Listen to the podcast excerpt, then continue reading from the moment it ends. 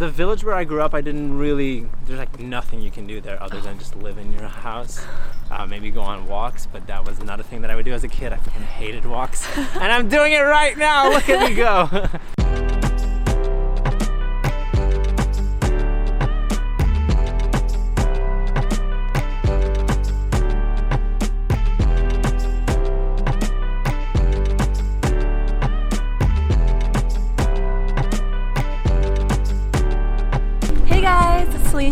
Talk, and today we're here with Latrick. Um, we're we're gonna start out with your background. I know you're from Belgium. Um, Do you want to talk more about your childhood and growing up in Belgium? I, I grew up in like a pretty isolated place. Um, not like isolated, isolated, but like What super- city? Uh, very small village Oh. called Polata. It's like um, kind of middle of nowhere. It's pretty, like a lot of nature, fields, uh, Do you know cows everyone and stuff. in your town? Um, uh, so the village where I grew up, I didn't really. There's like nothing you can do there other than just live in your house. Uh, maybe go on walks, but that was not a thing that I would do as a kid. I fucking hated walks, and I'm doing it right now. Look at me go. um, no, but most of my youth I really spent in the city right next to it. That's where I used to go to school, and um, that's where most of my friends were as well. So that was a tiny bit bigger. We had like I don't know, a few bars, butchers, and things like that, but not like a big city in, in, any way. So I kind of early on felt like um, kind of trapped in a place that was just like not changing and not growing.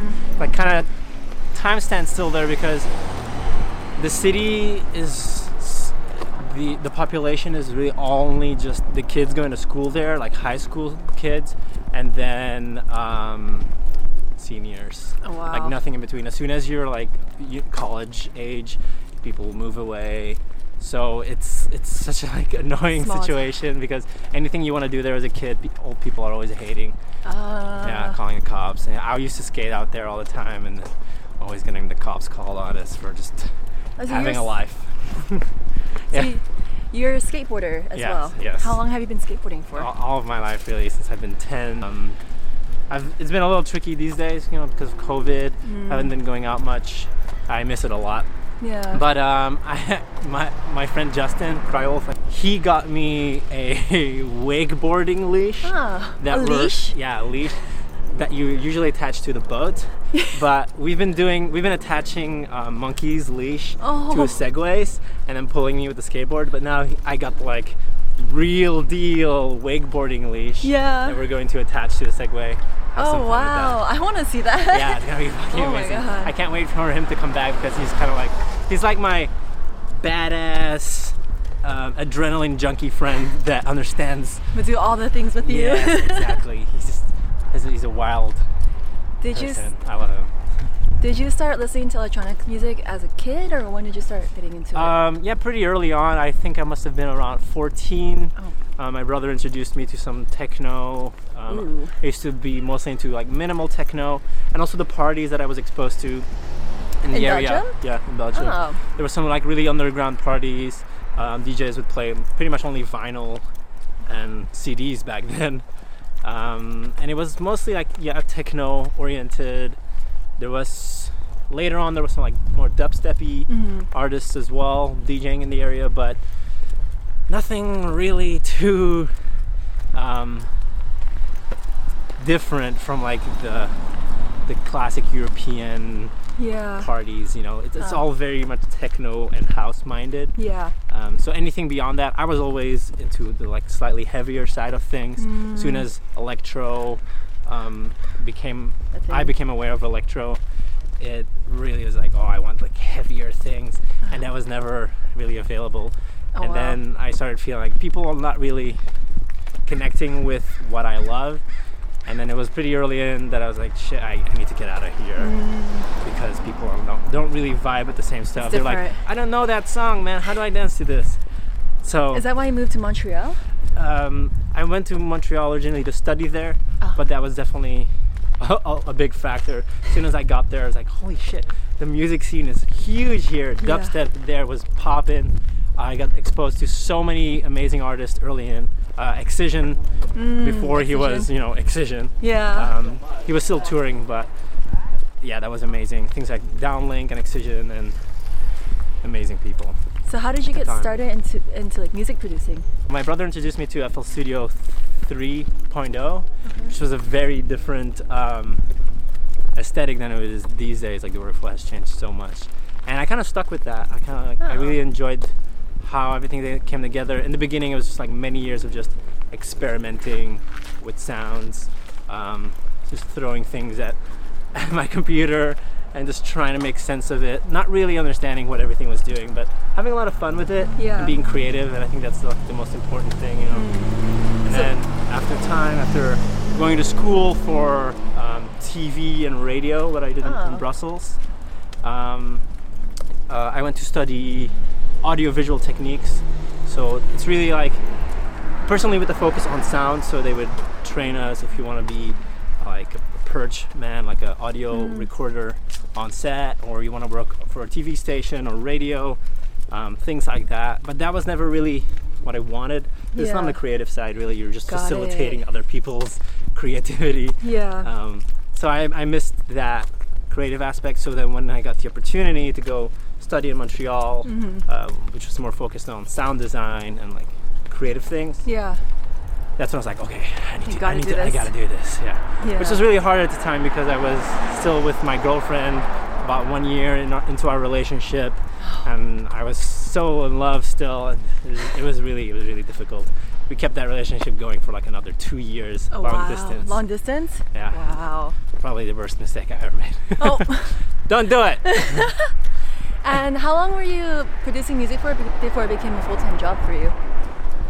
Um, I was around the time that I finished my my studies in Montreal. I, Mm. I think that's when everything started rolling with Kannibalen, and I was kind of looking for a job in studios there, like on the side, but I didn't find anything. I wasn't actively looking. I was just like sending out emails, hoping something would come up.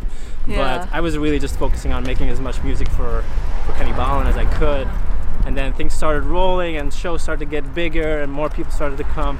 And by the time that my postgraduate work permit expired, I found myself with the dilemma.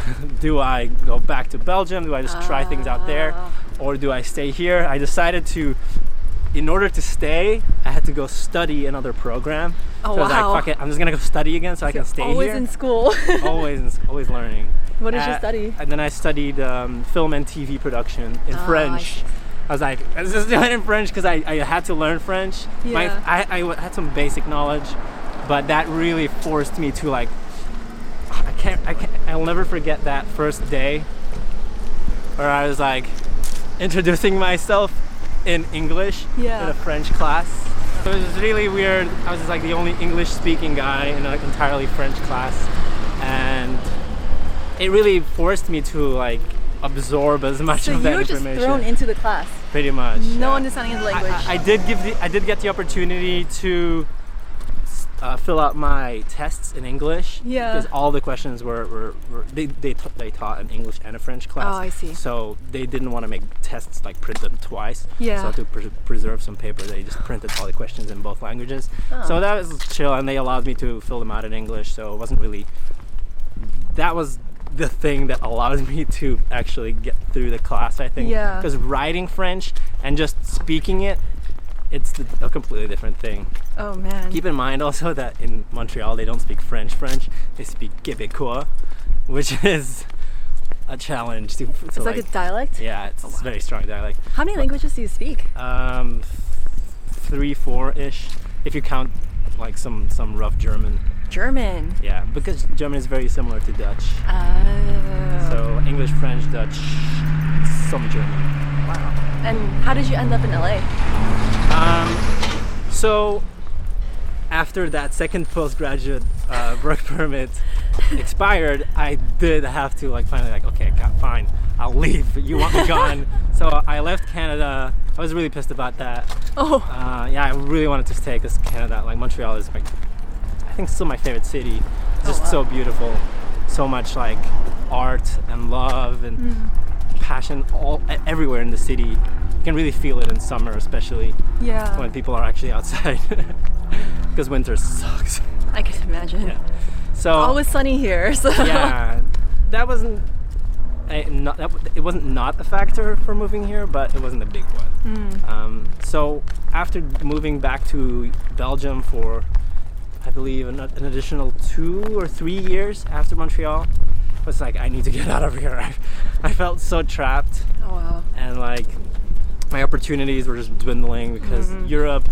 Um, EDM wasn't really going anywhere. Electro, like heavier subgenres of electronic music, weren't really going anywhere in Europe at the time. So I worked something out with Kenny Cannibal where they were able to take me on the Black Tiger Sex Machine tour. Wow. And that's how I got my own one. And that's how I'm able to be here, really. Okay, are you still? Oh, you're. Oh. My O1 expired. Currently, I'm here because I'm married. oh. yeah. Congratulations.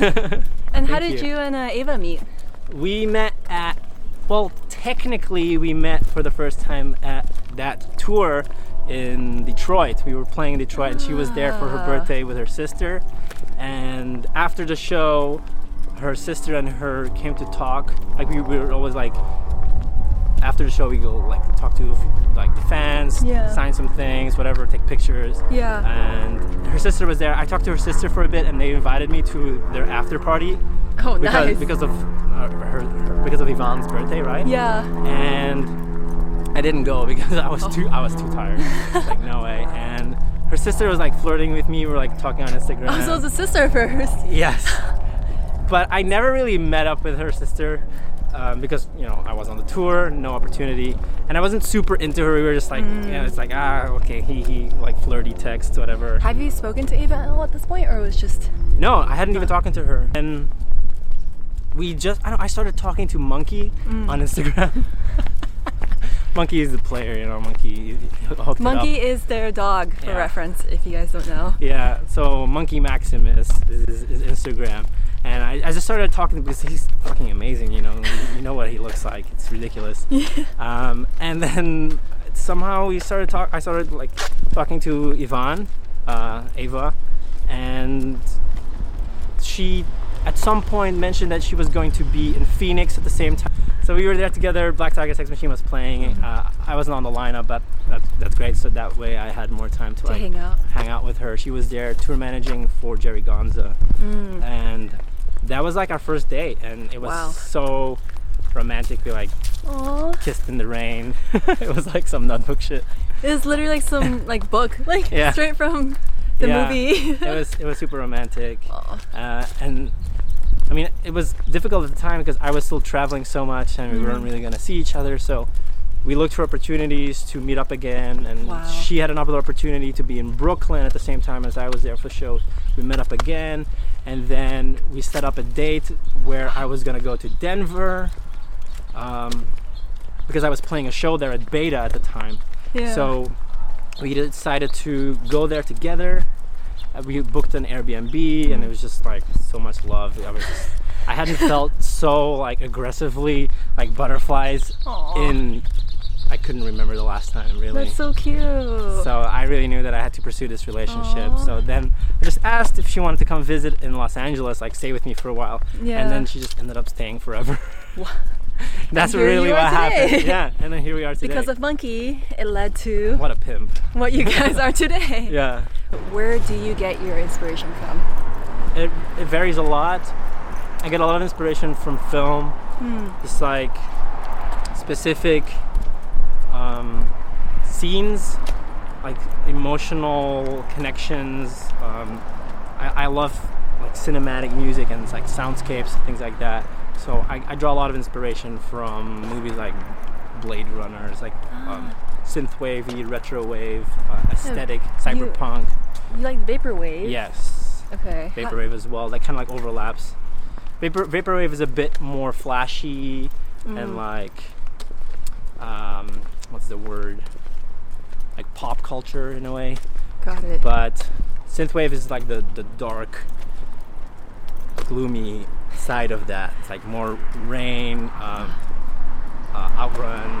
Uh, yeah, cyberpunk essentially, like aesthetic a little bit more. And is that vaporwave. is that how you got your name, or what did the name? No, my my name originally was inspired by uh, a producer or a DJ in Belgium. Oh, I've had my name for a a stupid long time. Um, my first name was DJ Veeling for like a Oh. year, and it's like, no, that ain't it. I'm just, this is uh, really bad. I only played one show with that name. Like, Ugh, let's not do that again. that's so funny. then I changed that to Electric, Mm. and at first I spelled it with a K at the end instead of the Mm-hmm. Q U E. And for some reason, I was like, nah, that, that's too boring. Let's add a French touch to this. And that's kind of funny because French touch is like a, uh, a, a, subgenre of electronic music. Hmm. It's very like inspired by um, Ed Banger Records, a lot of French producers Yeah. so French electronic music, and that does come to play a lot in, into my sounds that I make. Yeah. Yeah, I, I wanted that to be like a more interesting part of my name, but then again, it, I, I ended up sort of regretting that because it makes it impossible for anyone to like type it out. Like communicating this Ah. like word of mouth is so impractical. uh, but I ended up sticking with it because it's different. Yeah. Um, You were in the Oculus game too, right? yes, yes, that was How was that? like it was like a dream come true. How did that always, happen? Well, Cloudhead Games, the developer of Pistol Whip, they Mm-hmm. reached out. They were looking for like a, a label with a good package of music that was within the aesthetic that they were going for, Mm-hmm. which is like yeah, someone in that like retro wave, synth wave, but still like hard gamey music. So Kannibalen ended up exactly being that Hmm. aesthetic that they were looking for. So they ended up buying like a pretty big bundle of the the discography on Kannibalen Oh wow. and, and licensed it for the game. Yeah. And then there was like yeah, two or three of my songs in there. Wow.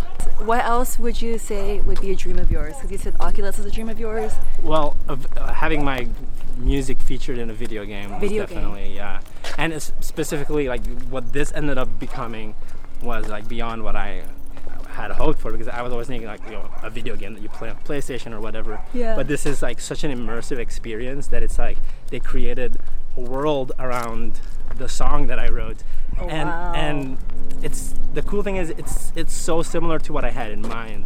Like while I was writing it, like Yeah. they got it so right. Wow. It's beautiful That's amazing. That's a definitely a big accomplishment for sure. for them, yeah. for me as well, I suppose. But for me, it's just luck. I see. yeah, I think it's talent. I mean, I was listening to you play music last week, and I was just like, or record, produce, produce Mhm. music, and it was really good. Thank you. Um, and then you were also a podcast host. Yes, I've been doing the Kannibalen radio for the last seven years. Yeah, so every two weeks we release a podcast, about 45 minutes to an hour long, featuring a guest of our choosing, usually an upcoming producer within the like Kannibalen aesthetic, like you know heavier bass music, but not exclusively. Um, we've had some houseier, like drum and bass as well. Oh, okay. So we like to switch it up. I don't like to be too predictable. Yeah. But still, you know, it's all music that I would play live. I see. Yeah. So it's music that you curate and then you introduce Mhm. to the So. I do the first 15 minutes. I usually show off like new projects from the record label and just also new music that I find and enjoy. Um, but then we will also have the guest after that, after the first 15 minutes, Mm-hmm. and usually that's like a showcase of, of their new material as well. what are some of the challenges that you faced in your music career? Um, definitely getting out of Belgium. yeah, I mean, it's not that I hate the country or anything. I, I, it's a beautiful place. It's just there's not as much, um, there's not as many opportunities for the music that I'm making over there. It used to be like fucking electro utopia for a good period from like 2009, 2012, 2013. It was great, Yeah. but that was the time that I was in Montreal. So by the time that I got back, all of that was kind of over, and it, it, Oh, it ah, faded so I quickly. see. And I'm pretty sure that it was as a result of like big room EDM Yeah. being like the super washed out, inspireless, Mainstream. mainstream version of EDM, and everybody got so sick of it so quickly. That it just killed everyone's boner for electro. Uh, okay, so I have to ask this question: yeah, Tomorrowland, yes or no, and why? like thoughts on Um, that? Because I feel like it's very like mainstream. it is, it is, but it, it, it's not exclusively mainstream. Tomorrowland does have a lot to offer than just the main stage. You know, there's like 15 stages there. It's huge. So there's something there for everyone. Um, so for that reason, I would definitely say totally yes. Uh, especially uh, if you have the money to throw at it. It's a great experience. It's a beautiful festival. Um, then again, yeah, is there is a commercial side to it, but it, uh, it's okay. You know, I understand they need to make their money. Yeah. Um, I don't like how far they're pushing that, but nothing's perfect. yeah. No, I when I went, I felt like it was very well produced. It was like streamlined. Like details were thought out. Mm-hmm. Yeah. So. Yeah, they're, they're really trying to like push the festival experience as far as they can. Like they're having like, barbers and bakeries and everything on the campgrounds. They're like, how much can we make this into like a micro society as possible? Yeah.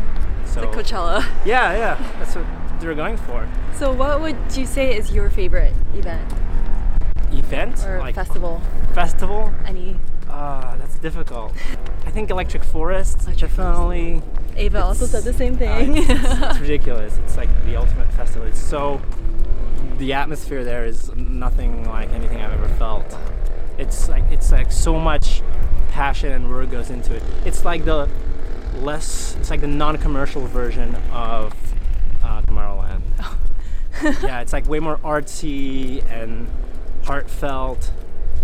Yeah, it's, it's when you walk through the forest and you see the amount of art installations that are installed throughout the entire uh, forest. It's, Yeah. it's it gives you this feeling of like, wow, so much love and passion goes into this, and there's it's like a it's like heaven for a lot of people. yeah. Just walking around and like Seeing it. an unreal experience. Wow. Yeah.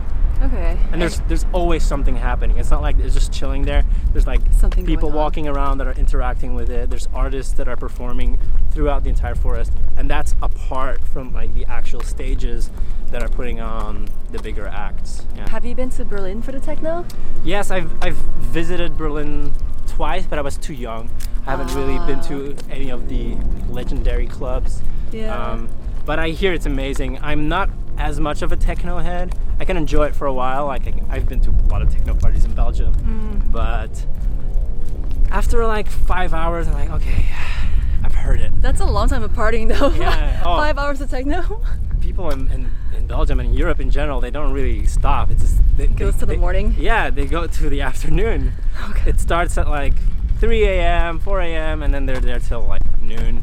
When it should start to close. Yes, it's a completely different. Um, uh, what's the word? It's World. completely yeah. It's a different world. Yeah. It's a different experience of nightlife, really. Mm. When the club doesn't have to close, you know, you just keep Just keep going. going. Yeah. Wow. Do you think your European background has influenced your music a lot? Or Oh, definitely, yeah. Especially when when I mentioned French touch, that's been a huge um, defining factor of my sound and in my inspiration.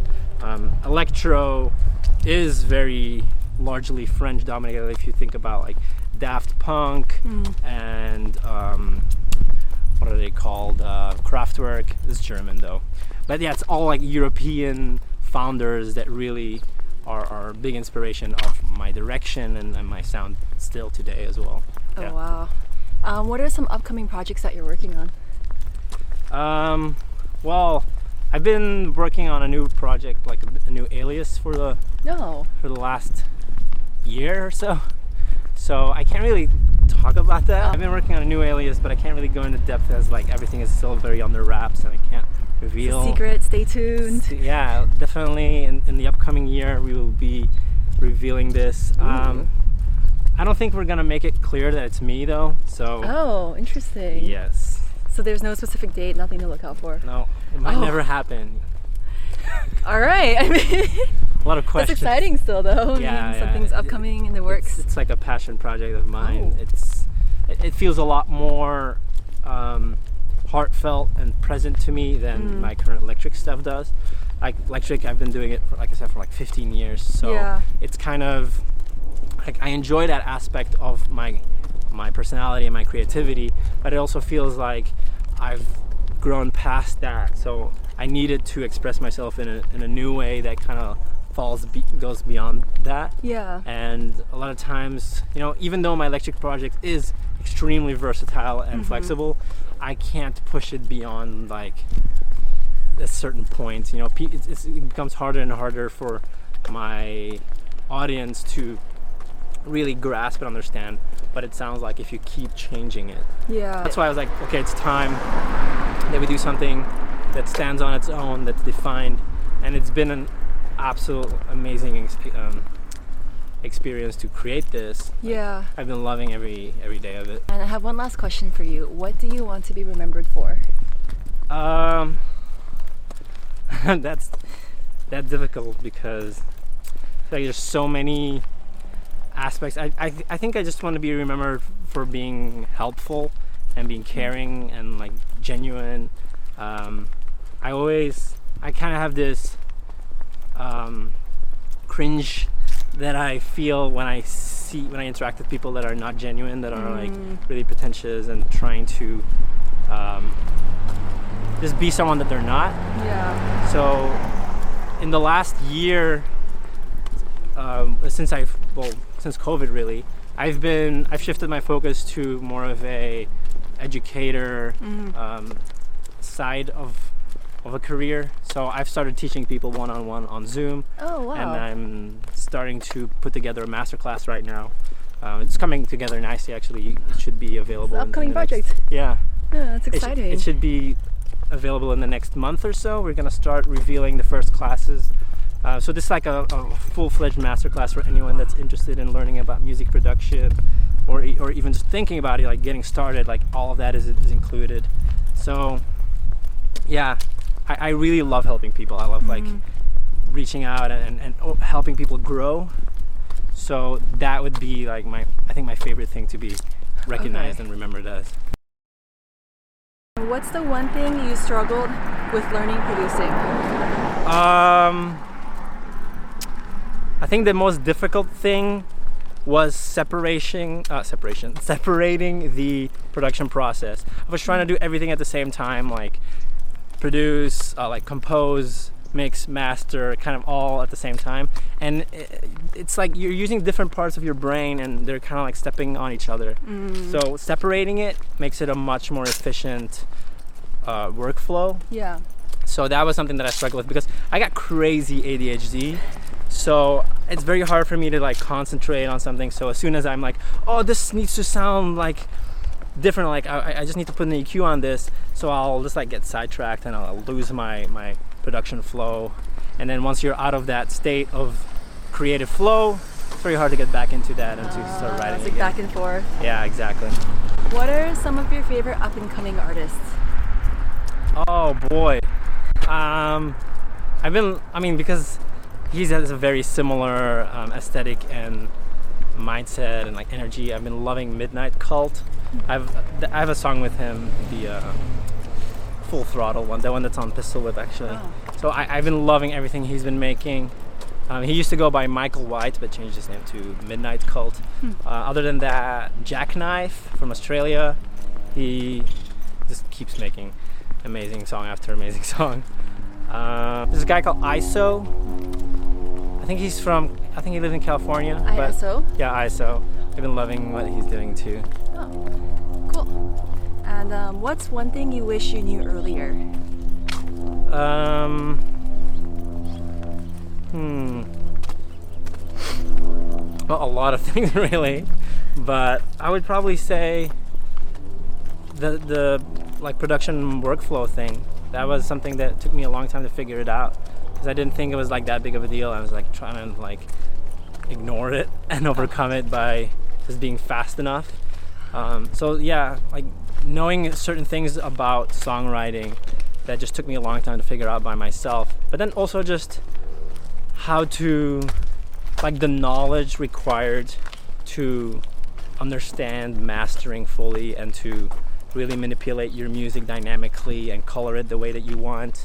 Um, I wish I would have known that much earlier because it, it just took me like years and years of experimentation to like grasp it myself. So I wish I would have had someone like myself that's teaching this stuff right now, so I could just learn it in like a week.